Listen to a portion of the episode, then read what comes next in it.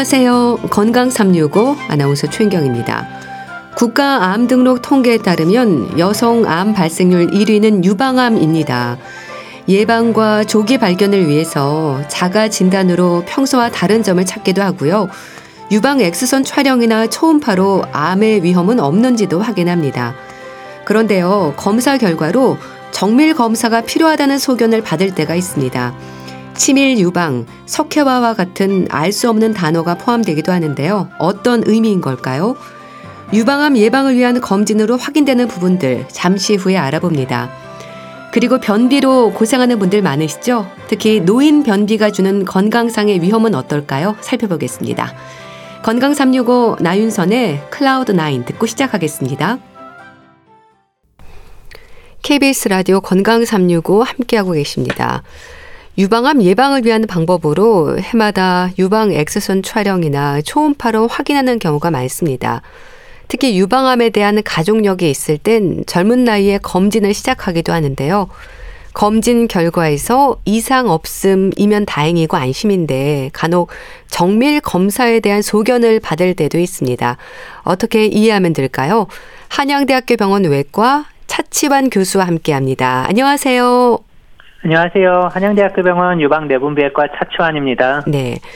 교수님, 유방암에 대한 부담으로 해마다 검사를 하는 분들이 많습니다. 여성들에게 유방암은 발생률 1위이지 않습니까? 예, 맞습니다. 2017년에 한국유방암학회에서 발표된 통계 자료에 의하면 한 해 동안 26,534명의 새로운 유방암 환자가 발생했고 처음으로 우리나라의 연간 신규 유방암 발생자 수가 2만 명을 넘어섰습니다. 네. 유방암 발생률이 그렇게 1위 자리에서 벗어나지 않는 건 왜 그런 걸까요? 발생 증가의 원인을 명확히 밝히기는 어렵지만 고칼로리 고지방식의 서구식 식습관과 그로 인한 비만에 들 수 있겠고 늦은 결혼과 출산율의 저하, 모유수율 감소 등이 복합적으로 영향을 미친다고 생각됩니다. 네. 또한 정부 주관의 암 검진 사업 일환으로 유방 건강 검진이 활성화되어 있고 그 결과 유방암 조기 검진을 필두로 한 암의 발견 빈도가 높아진 점을 꼽을 수 있겠습니다. 네. 그러니까 정기적인 유방 엑스선 검사나 초음파로 조기 발견되는 경우도 많은 거죠? 그렇습니다. 유방암 병기 연기 또는 1기 환자의 비율은 2010년에 51.9%에 이르렀고 2018년에는 62.4%까지 증가했습니다. 예. 증상 없이 발견되는 조기 유방암 환자의 비율이 과거에 비해 높아져서 전체 환자의 절반 이상을 차지하고 있고 이는 유방 건강 검진의 활성화 덕분입니다. 네. 근데 검진을 앞두고 고민하는 분들도 많습니다. 그러니까 유방 엑스선 촬영이나 초음파 검사를 모두 받아야 안심인지 둘 중에 하나만 받아도 되는지 어떨까요? 확인되는 부분이 좀 다른가요?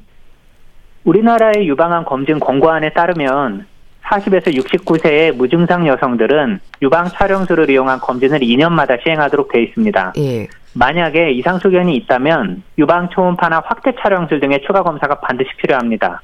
또는 유방에 만져지는 혹이 있거나 유두 분비물 등의 증상이 있는 경우 치밀 유방이거나 고위험군 여성에서는 검진보다는 유방암 전문의의 진찰과 유방 초음파 등의 추가적인 조치가 요구됩니다. 네.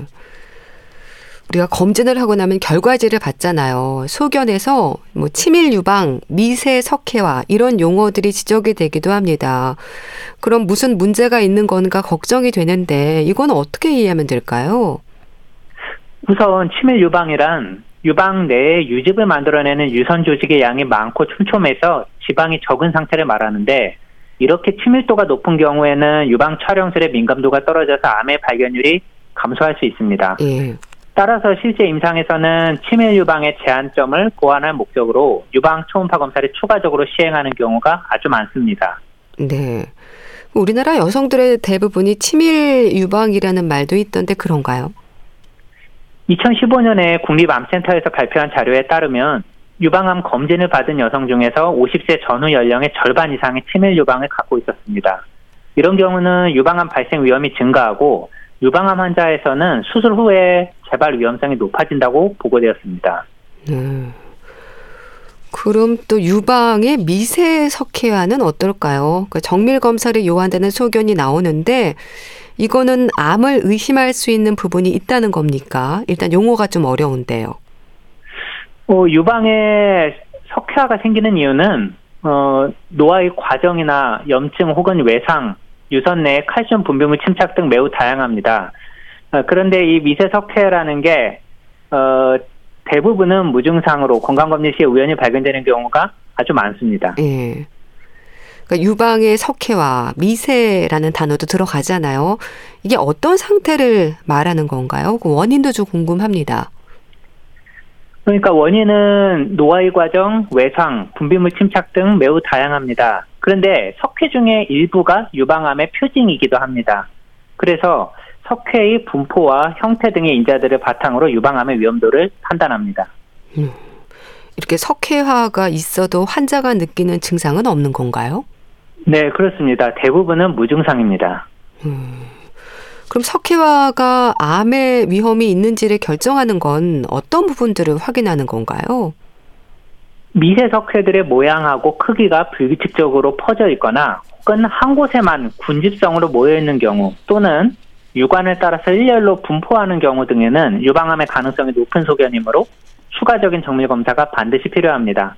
만일 검진 결과지에 판정 유보라는 문구가 보인다면 예. 이는 결코 괜찮다는 뜻이 아닌데 유방암의 아. 가능성을 완전히 배제할 수 없으므로 전문의 진찰과 추가 검사가 반드시 필요하다는 의미입니다. 예.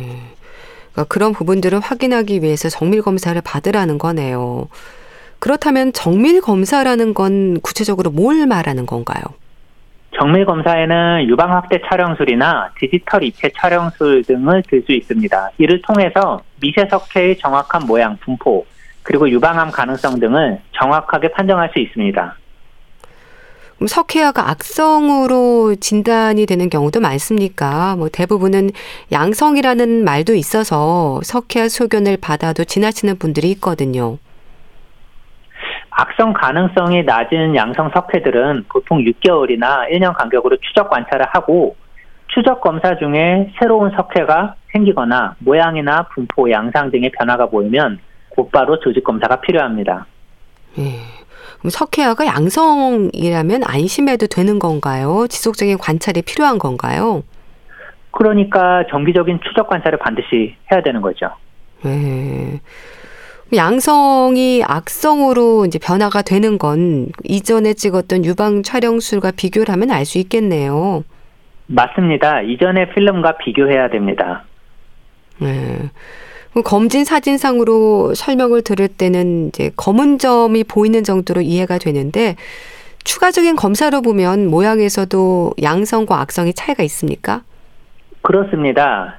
석회의 모양이 불규칙적으로 퍼져 있거나 혹은 미세 석회가 한 곳에만 모여 있는 경우, 유관을 따라서 일렬로 분포하는 경우 등에는 유방암의 가능성이 아주 높은 소견이므로 반드시 정밀 검사를 받으셔야 됩니다. 네.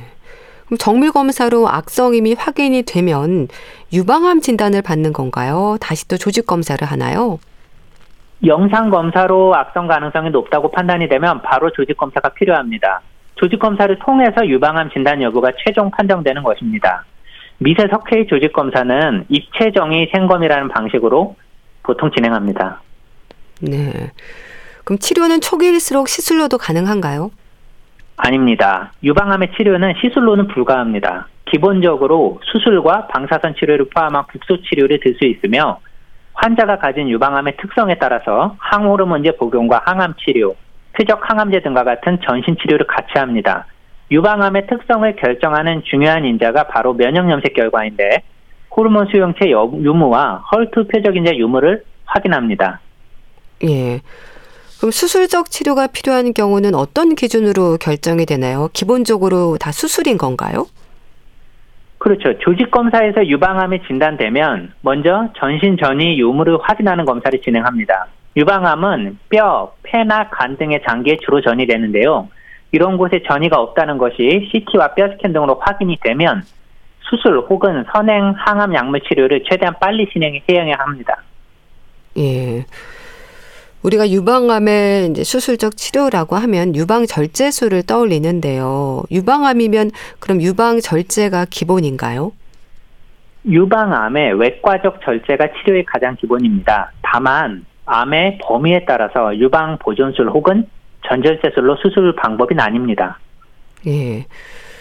그러니까 기본적으로 그럼 유방 보존을 하는 쪽이 더 많은 겁니까? 전절제를 하는 경우가 많은 건가요? 기본적으로는 유방 보존술을 하는 경우가 더 많습니다. 이제 그러나 암의 크기가 매우 크거나 의심스러운 미세석 태아가 광범위하게 있는 경우에는 어쩔 수 없이 전절제를 해야 하는 경우가 있습니다. 그리고 암이 많이 진행된 경우에는 수술 전에 먼저 항암제랑 표적 치료제를 사용하는 선행항암 치료를 해서 암의 크기를 줄여놓고 나서 유방보존술을 시도하는 경우도 있습니다. 네. 근데 그렇게 유방을 절제하거나 할 때 이제 유방 재건수를 동시에 받는 경우도 있고 또 상실감을 덜어줄 수 있는 여러 방법들이 있는 걸로 알고 있습니다. 좀 알려주세요. 맞습니다. 저희 한양대병원에서도 전절제술을 시행하는 환자들을 대상으로 동시 유방 재건 수술을 적극적으로 시도함으로써 삶의 질을 향상시키려고 노력하고 있습니다.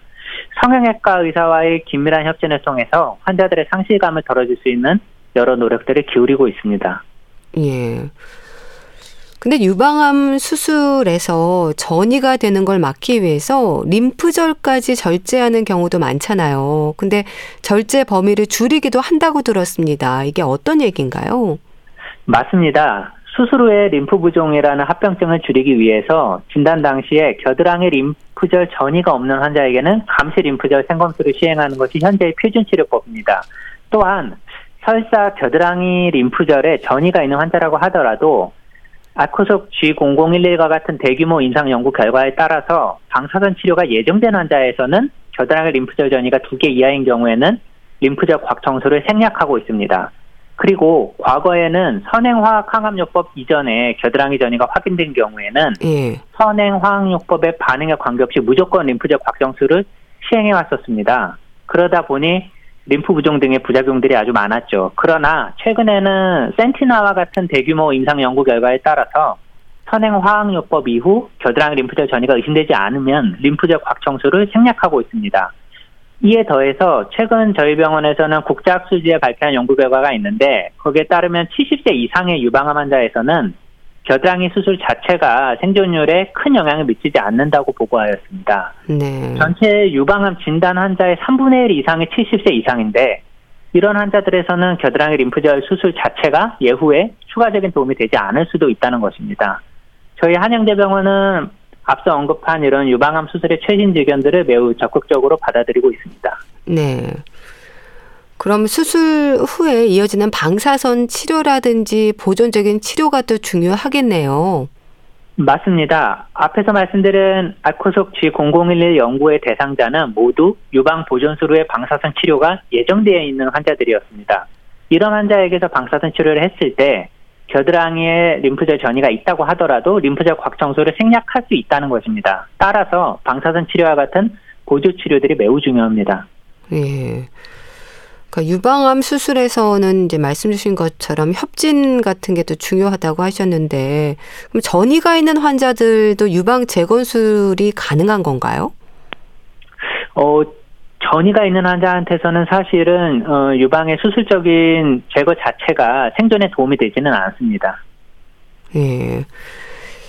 유방암 수술 환자들에게도 5년 생존율은 신경이 쓰이는 부분입니다. 어떤 노력을 해야 될까요? 저는 환자들에게 완치의 개념이 없다고 설명드립니다.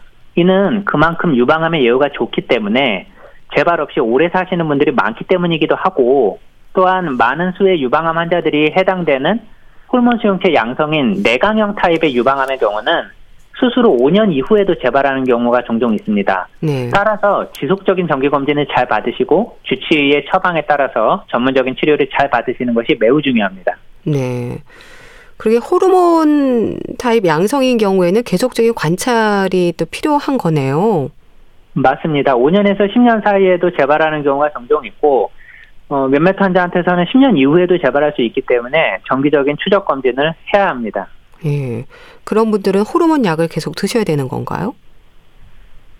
어, 재발의 위험성이 높은 환자에서는 최근에는 어, 길게는 7에서 10년까지 어, 항우로 문제를 투여하는 것을 어, 원칙으로 하고 있습니다. 예. 또 유방암 수술을 한 환자들은 운동에 신경을 많이 쓰시던데요. 림프절과 관련해서도 운동은 좀 필수적인 부분들이 있을까요? 맞습니다. 그 유방암 환자에게서 어느 정도 땀을 흘릴 정도의 규칙적인 유산소 운동 그리고 혹은 근력 운동은 굉장히 중요합니다. 어, 그리고 어, 림프절 수술을 한 환자에 있어서는 수술한 쪽 팔에 많은 무게나 하중이 가는 운동은 사실은 좋, 좋지 않습니다. 예. 그런 운동들은 림프 부종을 일으킬 수 있기 때문입니다. 예. 림프 부종이 어떤 부분에서 안 좋은 건가요? 어, 우선은 림프 부종이 발생하게 되면은 어, 1차적으로 어, 부종이 완치되기가 사실은 매우 어렵습니다. 그리고 어, 부종이 있다 보면은 그쪽으로 해서 2차적인 세균 감염 등 합병증이 생길 가능성도 올라갑니다. 예. 그 예방을 위해서도 좀 말씀해 주세요. 유방 자가 진단으로 멍울이나 분비물 또 유방 모양도 확인하는데 이런 부분도 필요하겠죠? 당연합니다. 과거에는 규격화된 자가 검진이 널리 알려졌다면 최근에는 유방에 대한 자가 인식의 중요성이 대두되고 있습니다. 미국 암학회에 따르면 유방암 환자들의 대다수가 정기적인 자가 검진 이외의 상황에서 유방암을 발견했기 때문입니다. 따라서 유방암 전문의에게 점검을 받기를 권하며 평소에도 스스로 관심을 가지고 유방에 대한 인식을 유지하는 것이 중요합니다. 딱딱하게 만져지는 멍울이나 피부의 변화, 유두의 함몰이나 갑작스러운 유즙 분비, 유방통 등은 전문의의 진료가 필요한 증상입니다. 예. 더불어 유방암에 가족력이 있거나 브라카1, 2와 같은 유전자의 돌연변이가 있어서 유방암의 발병 위험도가 높은 여성들에 대해서는 예방적 유방 절제술과 난소 절제술과 같은 적극적인 예방 수술을 고려할 수도 있겠습니다. 네. 유방 자가 진단 방법 중에 멍울을 확인하는 것도 이제 포함이 된다고 하셨는데 어떻게 좀 확인을 하면 되는 건가요? 방법이 있는 건가요? 어, 멍울을 어, 자가 진단으로 확인하는 방법은 이제 보통은 생리 후에 유방 조직이 부드러울 때 어, 거울을 보면서 양쪽 유방의 대칭성을 먼저 눈으로 확인을 하고 그리고 어, 손가락 두 번째 혹은 어, 세 번째 손가락의 어, 끝부분에 마디를 이용해서 놓치지 않고 골고루 어, 유방을 촉진하는 것이 어, 정확한 방법입니다. 네. 가족력 얘기도 하셨는데요. 그럼 유방암에 있어서는 가족력도 지적이 되는데 어머니가 유방암이었을 때 딸에게 유방암 발생 확률도 높습니까? 예, 아무래도 그런 이제 가족력을 어 가족력이 상당히 중요한 인자입니다. 사실은 전체적으로 봤을 때 유전성 유방암은 10에서 많게는 15% 정도라고 저희는 생각을 하는데요. 근데 사실은 그 이외에 유전성 유방암이 아니라고 하더라도 어, 가족력은 사실은 어, 유방암의 아주 높은 어, 발생 인자라고 할 수 있겠습니다. 예. 그럼 이런 경우에는 20대 젊은 나이에도 좀 정기적인 검사를 해보는 게 필요할까요? 어, 사실은 우리나라에서는 40세부터 정기 검진을 하도록 되어 있는데 가족력이 있는 분들 같은 경우는 증상이 있는 경우에는 당연히 20대 때부터 해야 되고요. 30대 때부터 어, 유방 초음파라든지 이런 식으로 해서 정기 검진을 받는 것을 저는 어, 권유드립니다. 예. 유방 X선 촬영과 유방 초음파를 모두 다 같이 해야 되는 거죠? 어, 30대 환자에 있어서는 사실은 유방 촬영술 자체는 엑스레이의 그런 어, 부작용으로 인해서 어, 특별히 어떤 증상이나 혹은 어, 석회가 의심되는 상황이 아니면 추천드리지는 않습니다. 이제 그러나 40대부터는 어, 사실 그 두 가지 검사를 함께 하시는 것이 좋습니다. 네. 유전자 검사에 대한 관심도 요즘 많이 높은데요. 이건 모든 여성에게 권유가 되는 건 아니죠? 네, 맞습니다. 그 유전자 검사는 사실 우리나라에서는 보험 기준에 해당하지 않은 시에는 아직 상당히 고가입니다. 그래서 유방암에 가족력이 있거나 어, 혹은 어, 고위험군인 여성에서만 선별적으로 어, 시행할 것을 권유드리고 있습니다. 네, 이거는 뭐 혈액 검사로 하는 건가요? 예, 맞습니다. 간단한 음. 체열 검사입니다. 네. 유방암 수술 후에도 관리가 참 중요하지 않습니까? 일상에서 어떤 부분들에 신경을 써야 할까요? 어, 맞습니다. 일단 첫 번째로 저는 환자분들에게 어, 체중 조절과 생활 습관, 그러니까 이제 술이나 어, 혹시라도 담배를 하시는 분들은 그런 것들을 끊고 혹은 절제하고 생활하시도록 권유를 드리고요. 그리고 예. 두 번째는 이제 수면입니다. 그러니까 잠을 잘 주무시고 또 적절하게 유산소 운동을 하시는 것이 재발을 막는 좋은 방법입니다. 그리고 이제 세 번째는 보조 영양제도 도움이 된다고 알려져 있는데 예를 들자면은 비타민 D나 혹은 오메가3와 같은 영양제들은 어, 많이 연구가 되어 있습니다. 네. 그래서 이제 그런 것들을 환자분들에게 추천드리기도 합니다. 네. 재발을 걱정하는 분들도 많으신데요. 이런 분들에게도 조언을 좀 주세요. 유방암에서는 수술 후에도 5년 이후에도 재발하는 경우가 종종 있기 때문에 정기 검진을 잘 받으시고 주치의를 믿고 주치의의 처방에 따라서 어, 잘 따라가시는 것이 중요합니다. 저는 환자분들에게 아주 길고 머나먼 예정이라고 말씀을 드리는데요. 네. 그렇게 환자분 환자들하고 라포를 잘 형성해서 주치의의 말을 잘 따르다 보면은 재발의 위험도가 어, 그렇게 많이 높지는 않습니다. 예. 검진은 해마다 받으시는 게 좋을까요? 어, 맞습니다. 통상적으로는 유방암 환자들은 어, 수술 후 5년 혹은 수술 후 10년까지도 6개월에서 1년 간격으로 어, 매번 검진을 해야 됩니다. 네, 알겠습니다. 자, 오늘은 유방암에 대해서 알아봤는데요. 한양대학교 병원 외과 차치환 교수와 함께 했습니다. 말씀 잘 들었습니다. 감사합니다. 예, 감사합니다. KBS 라디오 건강 365 함께 하고 계신데요. 머라이어 캐리의 Anytime You Need a Friend 듣고 다시 오겠습니다.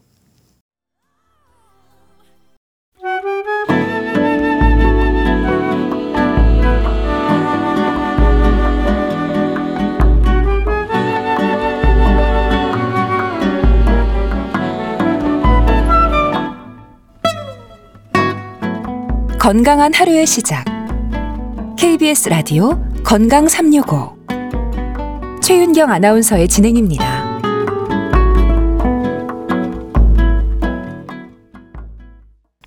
자체로 질환은 아니지만 불편과 걱정을 안기는 증상이 있죠. 변비입니다. 특히 노인 변비로 불릴 정도로 변비로 고민하는 분들이 많은데요. 배변 운동의 문제. 대한의사협회 백현옥 부회장과 함께 합니다. 안녕하세요. 네, 안녕하십니까. 네, 반갑습니다, 교수님. 변비, 배변 운동이 잘 안 되는 상태로 이해하면 될까요? 그 대장 연동 운동이 저하되거나 그 항문 주위의 근육 조절이 일단 잘 되지 않으면 원활하게 배변 운동이 잘 안 되잖아요. 예. 그러니까 방금 말씀하셨듯이 네 배변 운동이 잘 안 되는 상태로 이해하면 되겠습니다. 네. 근데 변비에는 증상이지 질환은 아니라고 하잖아요. 이건 어떻게 이해하면 될까요? 우리가 보통 이제 질병으로 인해서 나타나는 이상 그 증상을 넓은 의미의 증상이라고 하는데 네. 그 중에서도 환자가 호소하는 이상을 우리가 좁은 의미로 또 증상이라고 얘기합니다. 그래서 즉 증상이라는 말은 환자의 주관에 따른 것이므로 질병 자체의 표현과 환자가 느끼는 정신적인 걸 다 포함하거든요. 근데 이제 질환은 어, 우리가 왜 유전적 영향이라든지 감염이라든지 발달장애라든지 뭐 영양 결핍이라든지 이렇게 다양한 원인에 의해서 발생하는 우리 몸 전체 혹은 일부 장기 등의 어떤 구조적, 기능적 장애를 말하잖아요. 네. 그래서 그런 의미에서는 주관적인 게 굉장히 중요하다는 의미에서 우리가 증상이라고 얘기를 합니다. 네. 노화와 변비도 연관이 있는 걸까요? 관계가 있죠. 노화와 관계가 깊고요. 네. 어, 노화는 왜 여러 장기 기능 저하를 유발하잖아요. 잘 내보내지를 못하고 힘을 쓰기 어려우니까 네. 변비 생기가 매우 쉽습니다. 그래서 그 항문 주변 뭐 신경이 위축된다든지 관략근 수축력이 떨어져서 밀어낸 힘이 매우 약해지거든요.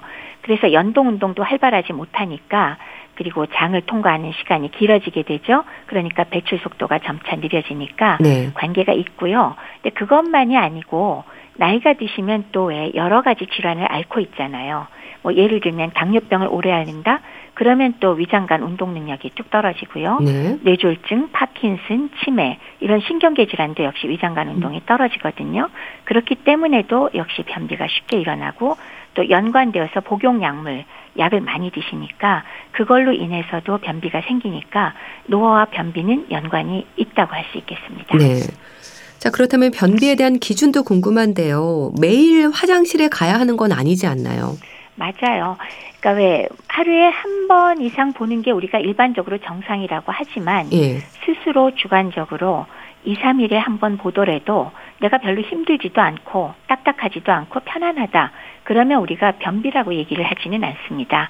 그리고 뭐 일부 변비가 있다 하더라도 뭐 그다지 심각한 문제를 일으키지 않을 경우에 즉 본인이 많이 불편하다고 얘기하지 않으면 변비라고 얘기는 하지 않죠. 물론 국제 기준은 있습니다. 네.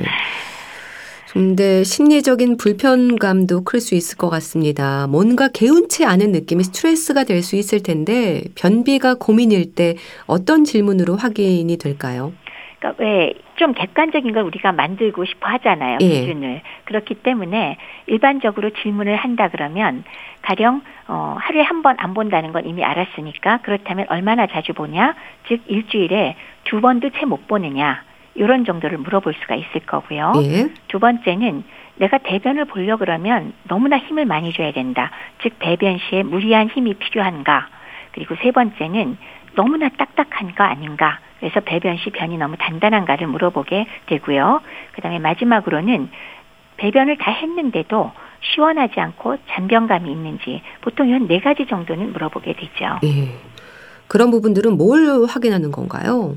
그러니까 의사 입장에서는 우선은 사실은 횟수하고 힘 많이 주냐 요것만 물어보게 되기 쉽지만 환자 입장에서는 그거 내가 본 변이 너무나 딱딱하고 뭐 동글동글하고 이런 것도 신경이 쓰이고요. 예. 그다음에 다 봤다 싶은데도 영 일어나면 시원치가 않고 어, 배출 장애가 있다거나 불안전하게 배출감이 있는 거 환자 입장에서는 굉장히 불편하고요. 또 화장실에 머무는 시간이 매우 길어도 환자 입장에선 전부 다 변비 증상이라고 느끼거든요. 그래서 이런 증상들을 한데 모아서 국제 기준인 로마 표준을 우리가 만들게 됩니다. 네. 방금 말씀하신 그런 내용들을 합쳐서 그뭐두개 이상의 증상에 해당이 된다. 그러면 우리가 변비라고 하자라고 로마 기준을 만들었습니다. 네. 변비에도 종류가 있습니까? 노인 변비는 주로 1차성 변비로 지적이 되던데요. 우리가 이제 1차성 변비는 그 주로 식사량이 적고 물의 섭취가 부족해서 신체 활동이 부족하게 되거나 이럴 때 대장 운동이 떨어지니까 오는 겁니다. 요점은 특별한 원인, 즉 뭐 대장암이라든지 어디가 막혔다든지 그런 게 없는데도 불구하고 배변이 원활하지 못하게 되는 걸 1차성이라고 얘기하잖아요. 네. 그러니까 주로는 대장 운동이 느려져서 대변을 항문까지 잘 보내지 못하거나 대장 쪽은 잘 통과해도 직장에서 학문으로 잘못못 보내주게 되는 것 이런 것들이 보통 일차성 변비에 해당됩니다. 네. 어, 아무래도 노인들 같은 경우는 뭐 식사량도 적고 여러 가지 신체 활동이 부족하다 보니까 이런 일차성 변비가 많은가 보죠. 그렇죠. 그러니까 노인의 경우는 지금 말씀 주신 식사량 적죠. 물의 섭취도 부족하죠. 또 신체 활동도 부족하니까 운동량이 대장의 운동이 저하되죠. 그리고 또 노인은 치아가 튼튼하지 못한 경우가 많잖아요. 그러면 음식을 먹는데 불편하니까 먹는 양이 적어질 뿐만이 아니라 섬유질이 풍부한 음식은 아무래도 치아가 튼튼해서 잘 씹어야 되니까 보다 부드러운 음식을 선호하거나 액상으로만 먹게 되는 수도 있잖아요. 네. 그럼 이런 식습관들이 변비를 유발하게 되기가 쉽죠. 또 그것뿐만이 아니라 사고가 났거나 할 경우에 만성 질환으로 활동하기가 어려워서 왜 침대에 오래 누워 계실 수 있잖아요. 네. 그러면 신체 활동량이 부족하게 되죠. 그럼 그것도 역시 대장 운동이 떨어질 수가 있습니다.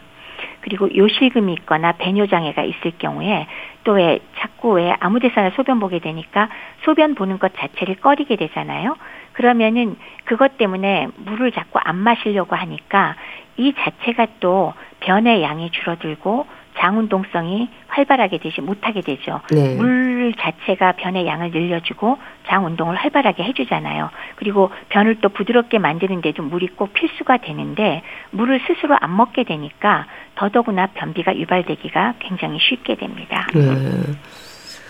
그리고 노인들은 또 만성 질환으로 약을 복용하는 경우가 많잖아요. 약 복용과도 연관이 있지 않을까요? 많습니다. 네. 노인은 여러 가지 질환을 이미 앓고 있는 경우가 많잖아요. 그래서 장기간 복용하는 약물들이 매우 많잖아요. 이 중에서 변비를 유발하는 약물이 상당히 흔합니다. 예를 들자면 이제 항우울제 그리고 알루미늄이나 칼슘이 포함된 제산제 그 외에 뭐 항히스타민제라든지 항파킨슨 약이라든지 마약성 진통제 그리고 고혈압 치료제 중에 가장 흔히 쓰는 왜 칼슘 통로 차단제라고 써요. 네. 이것도 사실은 변비를 유발합니다. 그거 외에도 또 빈혈약으로 찰분들 많이 드시잖아요. 찰분도 또 변비를 유발하니까 음. 이 복용하는 약물로 인해서 어, 변비가 악화되는 경우는 뭐 아주 흔하다고 말씀을 드릴 수 있겠고요. 예. 또 이미 변비가 있어서 습관적으로 하제를 사용하거나 혹은 관장을 자꾸 자꾸 하게 되면은 정상적인 장 운동이 혼자서 잘 하지 않게 됩니다. 따라서 이렇게 습관적으로 하제 쓰거나 습관적으로 관장하는 것 자체가 변비 증상을 오히려 심하게 할 수가 있으니까 이런 하제나 아니면 관장의 경우는 필요할 때만 간헐적으로 사용하는 것을 또한 권장드리지 네. 매일마다 하거나 이러면 문제가 생길 수가 있습니다. 네. 그런가 하면 2차성 변비는 또 뭔가요? 방금 말씀드렸듯이 1차성 변비는 특별하게 어, 당장 대변이 나온 것을 막아버릴 만한 어떤 질환이 있지 않으면서 기능적으로 생기는 거잖아요. 그러니까 여기에 반해서 이착성 변비라는 거는 질환이 있다는 뜻이죠. 네. 그럼 어떤 질환일까? 대장 부위에 생긴 국소적인 문제 혹은 전신 질환이나 특정 상태로 인해서 변비가 발생하는 경우를 우리가 이차성 변비라고 부릅니다. 그러면 예를 들어서 기질적인 국소 질환으로는 대장에 암이 생겨서 아예 물리적으로 막아버릴 수가 있겠죠. 네. 그리고 또 염증성 장질환이라고 오랫동안 앓게 되면 운동성도 문제가 되지만 역시 변비 설사가 엇갈릴 수도 있으면서 변비와 관계가 있습니다. 근데 그것 외에도 전신 질환이 있을 경우에 역시 변비가 생길 수가 있는데 여기에는 신경계 질환, 뭐 파킨슨병 같은 것들이 여기에 속할 수가 있겠죠. 네. 그거 외에 아밀로이드증 같은 근육 질환이 있을 수가 있겠고요. 갑상선 기능 저하증의 경우도 어, 장 운동성이 떨어지면서 변비가 상당히 특징적으로 나타날 수가 있습니다. 네. 그것 외에도 아주 흔한 당뇨병의 경우도 역시 어, 말초 신경염과 함께 신경 증상을 일으키기 때문에 위장 운동성을 현저하게 떨어뜨려서 변비와 그다음에 위에 음식물이 정체되는 등의 증상을 유발하는 건 장기적으로 당뇨 앓은 분들한테 매우 흔하거든요. 그래서 이러한 전신 질환들이 있을 때 우리가 발생하는 변비를 2차성 변비라고 부릅니다. 네. 일단 노인 변비로 불리는 건 대부분 1차성인 경우가 많다고 하셨는데요. 그럼 가장 불편해하는 증상이 뭘까요? 아무래도 장 운동성이 저하가 되고 그리고 식사량이 감소하는 것, 그리고 또 물도 적게 마시는 것, 활동량 감소 같은 것이 원인이 되잖아요. 네. 근데 이렇게 돼서 장에서 운동성이 저하된 상태에서 어찌됐건 찌꺼기들이 장내에 오래 머물게 되면은 어, 이 내용물 중에서 물은 꾸준하게 장에서 흡수를 하게 되거든요. 그러면 완전히 장 내에서 변들이 돌덩어리처럼 바뀝니다. 음. 그래서 장을 막아버리는 수가 생기거든요. 이것을 우리가 부르기를 우리말로는 분변 매복, 영어로는 fecal infection이라 그러는데 요점만 얘기하면 딱딱하게 돌처럼 변한 돌, 변 덩어리가 장을 완전히 막아버리고 어, 이것이 아주 심해지면은 장 폐색증이 생겨서 한 방울도 안 넘어가기 때문에 어. 장이 막 늘어나는 경우도 생기고요. 예. 또 돌처럼 딱딱한 변이 장 내에 계속 있기 때문에 장벽을 계속 자극을 해서 장벽에 궤양이 생기거나 심지어는 그게 심해지면 실제로 천공까지도 유발해서 우리가 수술하는 음. 경우도 생기거든요. 예. 그러니까 만만치가 않은 상황입니다. 근데 이 분변 매복의 초기 증상의 경우는요. 분변 매복이 있어서 시원치 않으면서도 찔끔찔끔 물처럼 변을 봐요. 그것은 비교적 초기는 돌덩어리처럼 변이 막고 있지만 옆으로 살짝살짝 넘치는 거 있죠. 네. 그래서 초기에 모르고 굉장히 오랫동안 방치를 하는 수가 생깁니다. 그래서 실제로 어, 장이 천공되거나 장이 완전히 폐색된 다음에 병원에 오시는 수가 있으니까요. 그 돌보시는 분들이나 본인은 신경을 좀 쓰셔야 될 것 같아요. 네. 그럼 그런 증상들에 따라서 치료도 달라지겠네요. 분변 매복까지 가기 전에 생기는 걸 예방을 하는 게 음, 가장 그렇죠. 중요하죠.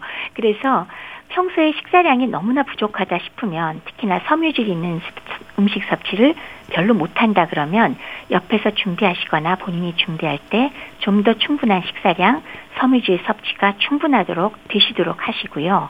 그리고 물도 항상 충분히 마셔서 음, 사전에 예방하고 변비가 생기지 않도록 하고 가볍게 생긴 거는 해결하는 게 당연히 가장 중요하고요. 네. 그것 외에 적절하게 운동과 움직임 등이 장의 운동성을 도와주거든요. 그렇기 때문에 생활 습관상 꼼짝도 안 하는 것이 병적인 상태에서 침대에 꼼짝 못하고 누워 계신 분은 할 수 없지만 스스로 움직이건 뭐 어, 수동적으로 운동을 시키건 반드시 운동을 겸하셔야 되겠습니다. 네. 그리고 분변 분변 매복의 경우는 관장을 해서라도 빼주셔야 되고요. 겨, 많은 경우에 수지 관장 이거 멋있게 수지관장이라고 말씀을 드렸지만 예. 딴거 아닙니다. 손가락으로 예. 음. 변을 파드리는 거예요. 이거 필요할 때가 상당히 많습니다. 그리고 수지관장만으로도 사실 일단 대변 보기 시작하면 꽤 많은 숫자는 해결이 되거든요. 저는 노인들 많이 보기 때문에 사실 병원에서도 외래에서 많이 하고 있습니다. 네. 그래서 네. 이런 것들을 해서 어떻게 해서든지 변이 좀 나오게끔 만들어 주시고 그러면서 동시에 생활 습관 조정을 다시 한번 살펴봐서 적절한 운동 그리고 식사, 식이섬유, 물 충분히 들이시고요. 그리고 필요할 때는 하재를 어, 지속적으로 함께 활용할 수 있습니다. 하재 종류의 선택은 뭐 의사 선생님과 상의하시면 되겠고요. 네. 만일에 장 천공까지 진행된 경우는 뭐 도리 없죠. 수술하셔야죠. 이건 복막염까지 네. 가는 경우라서 수술이 필요하게 되는 경우가 되겠습니다. 네. 그럼 흔히 말하는 변비약은 어떨까요? 오래 먹어도 되는 건가 걱정하는 분들도 있는데 처방되는 약과 처방 없이 구입할 수 있는 약에 따라서도 조심할 부분이 있는지 궁금합니다. 우리가 보통 처방에서 쓰는 약들은 사실 꽤 오래 드셔도 되는 약을 저희는 처방해 드립니다. 네. 그래서 어 그거는 뭐 그렇게 많이 신경은 안 쓰셔도 되는데 어 약국에서 처방 없이 손쉽게 구매할 수 있는 약품들이 있죠. 요거는 사실 효과는 빠르기 때문에 편리하고 어 나름 필요할 때 쓰시면 좋습니다. 근데 이제 이 편의성과 빠른 효과 때문에 무분별하게 맨날 쓰거나 이럴 때는 문제가 생길 수가 있습니다. 예. 그리고 이런 약들은 어 대부분 복합 제제로 돼 있기 때문에 효과가 어느 한 가지가 아니라 다양한 게 섞여 있거든요. 따라서 일정하게 요렇게 쓰고 그러니까 용량을 정하고 요렇게 드시라 용법을 정하는 게 불분명합니다. 그래서 일반적으로 약국에서 처방 없이 손쉽게 구매할 수 있는 약은 예. 배변 활동이 활발한 아침에 배변을 유도할 목적으로 일반적으로 작용 시간을 고려해서 취침 전에 복용할 것을 권하지만은 지속적으로 매일마다 쓰거나 이런 것은 앞서 말씀드렸듯이 오히려 장이 스스로 움직이는 것을 못하게 하는 그런 부작용이 생길 수 있고 역효과가 날 수 있기 때문에 알아서 매일마다 무조건 너무 자주 쓰는 거는 저희가 권하지 않습니다. 네. 이런 약제들의 부작용이라고 어, 얘기할 때는 어, 여러 가지가 섞여 있다 그랬잖아요. 그래서 뭐 흡수 장애가 생길 수도 있고 영양소가요. 그거 외에 전해질의 불균형 또는 복부 경련이나 아니면 심한 설사 그리고 아까 말씀드렸듯이 남용되는 경우가 있고 대장이 시커멓게 변하는 흑색증이 생길 수가 있고 네. 요산 혈증이나 또는 또는 고알도스테론증 같은 합병증 생길 수 있으니까요. 조심해서 단기로 사용하는 것을 권해드립니다. 네. 남용 얘기하셨지만 변비약도 관장도요. 습관적으로 되고 의존도가 높아지지 않을까요? 그렇죠. 그래서 이런 관장이건 이런 왜 급성기에 쓰는 좀 강력한 변비 그러니까 하재들은 수술 후나 노인 분변 매복 같이 당장 너무 심하고 전혀 통하지 않고 그럴 때는 몇 번 사용하시는 거는 가능하고 뭐 효과적입니다. 그러나 이런 것들은 하나같이 점막 손상이나 혹은 장을 천공시키거나 대사 장애 등의 유발 가능성이 높기 때문에 장기적으로는 어쨌건 사용하지 않으시는 게 필요하다. 네. 그리고 습관성이 되는 분들 사실 제가 가끔 만납니다. 아, 제가 뵀던 분들 중에는 40년 동안 매일마다 관장을 해서 대변 보시는 분이 음. 계시더라고요. 그런데 결국은 그분 저랑 만나고 한 2, 3년 후에 결국은 그 뭐 저기 중환자실에서 돌아가셨는데요. 물론 요거 습관적인 관장만이 원인은 아니지만은 어쨌건 요새로서는 70대면은 비교적 일찍 돌아가신 거거든요. 저는 문제가 좀 있었다고 생각을 합니다. 네. 그런 습관성 문제가 있으니까 남용하지 않도록 조심하실 필요가 있습니다. 네. 무력증으로 변이를 느끼지 못하는 분들도 있지 않나요? 그렇죠.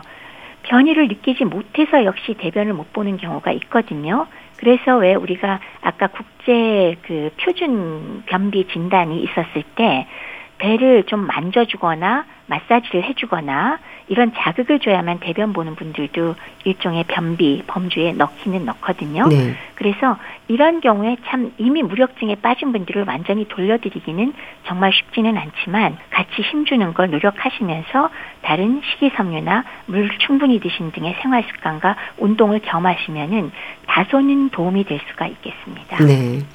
자, 그럼 변비를 예방할 수 있는 방법이랄까요? 특히 요실금이 있는 어르신들 중에는 실수할까봐 물 마시는 일에 소극적인 분들도 있는데 조언을 좀 해주세요. 식사량을 우선 충분히 섬유질 많이 규칙적으로 드시는 거첫 번째입니다.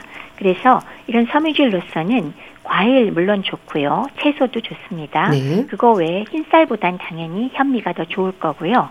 그 외에 뭐 콩을 드신다거나 두부 가급적이면 충분히 드실 필요가 있습니다. 두 번째는 물을 충분히 드시라. 특히나 물은 변비만이 아니라 노인들한테 흔한 만성적인 탈수 상태를 교정하기 위해서도 정말 중요하니까 예. 물을 많이 드시는 것은 여러 의미에서 도움이 될 거고요. 세 번째는 운동 꼭 하시라고 했죠.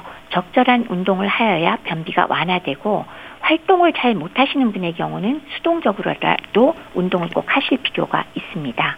그리고 그 외에 이제 적절한 삼투성 혹은 부피 형성 완화제, 마그네슘이나 차전자 같은 것을 사용할 수가 있고요. 변비약으로서. 네. 그거 외에 최근에 나온 선택적 세로토닌 수용체 작용제를 요새는 많이 활용하기도 합니다. 이런 약들은 비교적 오래 드셔도 별다른 문제는 없는 것이라 병원에서 처방받아서 사용하시면 되겠고요.